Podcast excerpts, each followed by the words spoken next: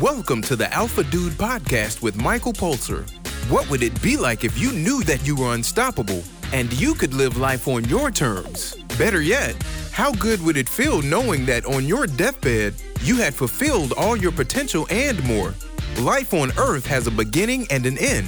It's what you do in the middle that counts. Let's look at how to make that part even better. Have you seen that movie fifty First Dates, where Drew Barrymore has a new day every single day because she just doesn't seem to have the recall? Her memory's gone. In reality, many of us experience parts of our memory just fails us. Our life is so full of different things that memory seems to slip from time to time. And this is problematic because it affects us both professionally and personally. So this episode will dig into the practice of memory and what you can do to improve it. So first of all, let's examine what actually is memory. Memory is basically broken down into a few major parts. The first thing is that you come with some sensory input.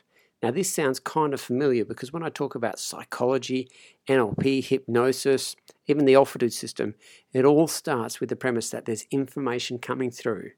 And then, of course, the five senses come and evaluate what's come in. And as I mentioned in previous episodes, there's a lot more than five basic senses, but we'll start with those for now. These senses are part of the first initial stage of memory called sensory memory. Now, anything you don't pay attention to just goes to the wayside, but anything else starts to move onto the next stage, which is the short-term memory. In this, it's put into a few different categories of organization and integration. And this is where we have associations and allow our mind to interact with different concepts and experiences to formulate into the next stage of long-term memory. Now, long-term memory is largely based about the ability to encode all the messages of the short-term memory and, most importantly, being able to retrieve the memories when you need them. Our minds are amazing machines, and automatically, by not doing anything, it goes through the process that I just mentioned. But by understanding how things work, particularly in the short-term memory, in the way that we organize and integrate and work through the association of our senses and how it's encoded within our memories, we can take advantage of this and use hacks to optimize our memory. There are countless tools that help people to really optimize their memory. You might have heard a few of them before. One of the most famous ones is mnemonics, and that's where you can associate things like, for example, the planets. And that's where you have a little story and each of the first letters corresponds to something you're describing, an object or something. An example would be planets. Interestingly, on the episode where I talk about my best friend who passed away, he actually taught me this in primary school. So here it is. My very eager maid just swept up nine pins. Mercury, Venus, Earth and Mars, Jupiter, Uranus, Neptune and Pluto. Now, of course, Pluto is the dwarf planet, so when I was in primary school it wasn't classified as such, so you get the point. Mnemonics are really powerful, and after hearing that thirty odd years ago, it's still stuck fresh in my mind. There's other memory techniques. Perhaps one of the more common ones is the loci system, or the memory palace. Now, I think it goes that a few thousand years ago, there was this guy at a feast, and there was an earthquake or some something that caused the roof to come down and crush everybody in the party. Now, this guy, his name was Loci or something. He got out of there. I don't know, he was going to the toilet or something. He went to go back, and when he went back, well, everyone had been smashed up. The people came back to investigate and say, what happened, who died, what's going on? And and they didn't really have great records of who actually attended the party. He could recall every single guest, all of them. I think there was hundreds of them. And the thing was, he could do it just by remembering where they sat in relation to the room.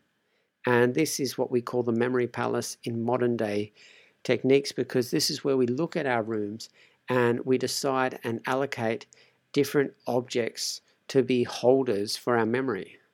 So, for example, I have a room in my house not far from the entry. And when you walk into the room, that's my son's toy room, but as he's got older, I've kind of incorporated it into my hobby room. And so inside there, you walk in, the first thing that you see on the left side is this shelving, and the shelving's usually full of toys. And so that's one holder. Next to that, I kicked out some of his toys and I put up my wooden dummy for martial arts. And then next to that, I've got a half squat rack full of all the weights and all that sort of stuff. So they're my three primary placeholders that I'm going to talk about today. But you can talk about any amount of things in your house. In fact, my list goes on to twenty or thirty different places. But let's just look at those three for now. Let's say, for example, you're trying to remember something like verbs, adjectives, and nouns. What you can do is you can walk in, you look over, and let's just use my memory palace for now. You can develop your own. And the first thing you see is that shelving. And in that shelving, you can put whatever you want there.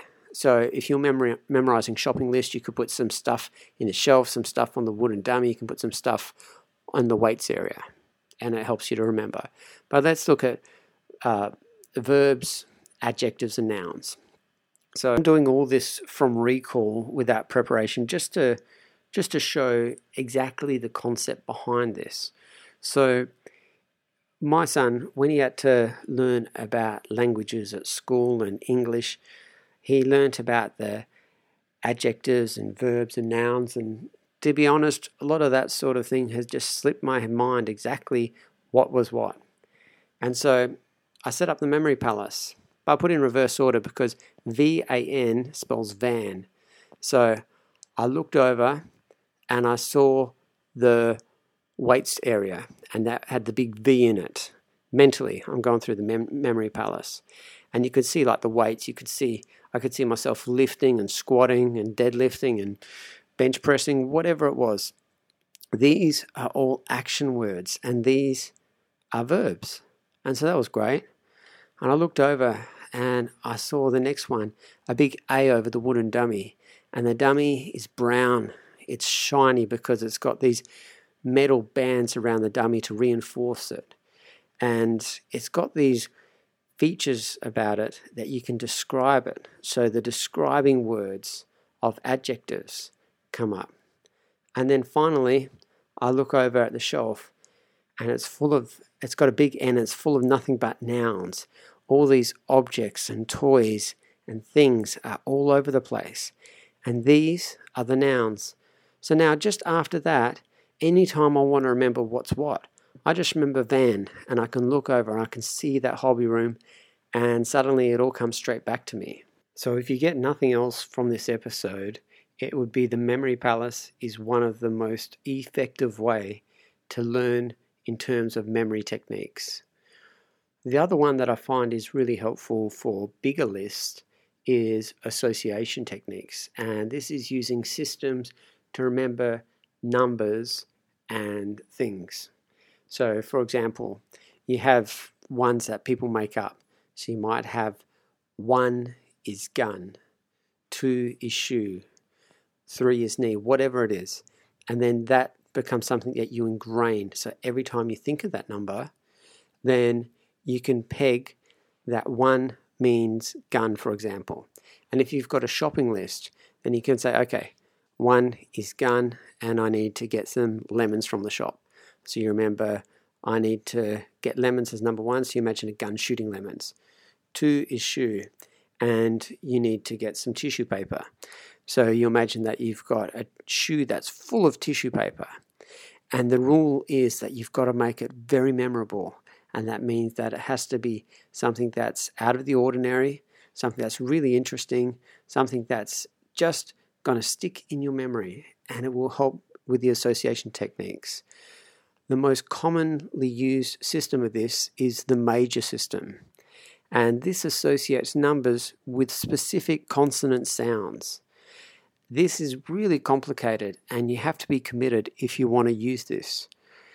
The number one, for example, has the associated sounds of D, T, and S from the, or youth. And you can remember that because the letter generally has one downward stroke. So D has got a downward stroke, T or a S has also got it.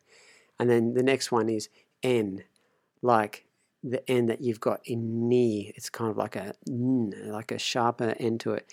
And this one's got two downward strokes, like when you write the letter N. And then you've got M for number three again. That's got three downward strokes. And the list goes on and on. Now, if you're interested, all you have to do is Google it up. I've memorized this in the past, but I've found the other systems to be more applicable, unless if you've got the time to revise this constantly. Now, there are a hundred other memory techniques, and I could go on about these, but the ones I've mentioned are probably the bulk of all those that are out there. They're all variations of these, or they're slightly different. The fact is that these ones that I've mentioned have been the most effective in what I've used. But there is one last tip that I found has helped more than anything else, and that's in teaching. So you might be listening right now. You might have read those hundreds of books. You might have heard those hundreds of podcasts. You might have done a lot of things theoretically, but only through experimental knowledge, which is actually applying the knowledge and then taking it one step further, actually teaching it. Once you have the ability to teach it, then it becomes really cemented. Because trust me, when you're up in front of a group of people and you have to explain exactly what you mean, knowing that everybody you're talking to is incredibly intelligent and you're going to be criticized, you better know your stuff. So that is the fast track to motivation as well. So that's that for the episode. I've just wanted to give you a brief overview about memory, but most importantly about some things that you can take away and try on straight away today. Make sure you actually try this, because if you're anything like me, you've read or heard things about memory and just never actually applied it. And I don't blame you. Going through the major memory system is something that takes a lot of time and a lot of practice. And the juice is probably not worth the squeeze for most of us. But going through a memory palace, learning a few mnemonics, and going through some other, other memory techniques that I talked about will pay dividends. Remember, teaching means that you have to know it. So force yourself to teach it somehow. So that's it for the podcast. I hope you learned something. And by the way, if you caught that U F C fight with Conor McGregor and noticed how he was doing those shoulder shots and everyone was saying, wow, this is cool, this is brand new. Just remember that guy that I mentioned before, Trav of How to Fight Now, he actually talks about that in his program, and he made that program a few years ago. So if you haven't had a chance, check it out. Again, I get no commission from it. I just thought that it was a cool program. All right, take care. I'll speak to you next time. Hope you enjoyed the podcast. If so, rate it from the place you downloaded it. For any questions, send an email to michael polzer at gmail dot com.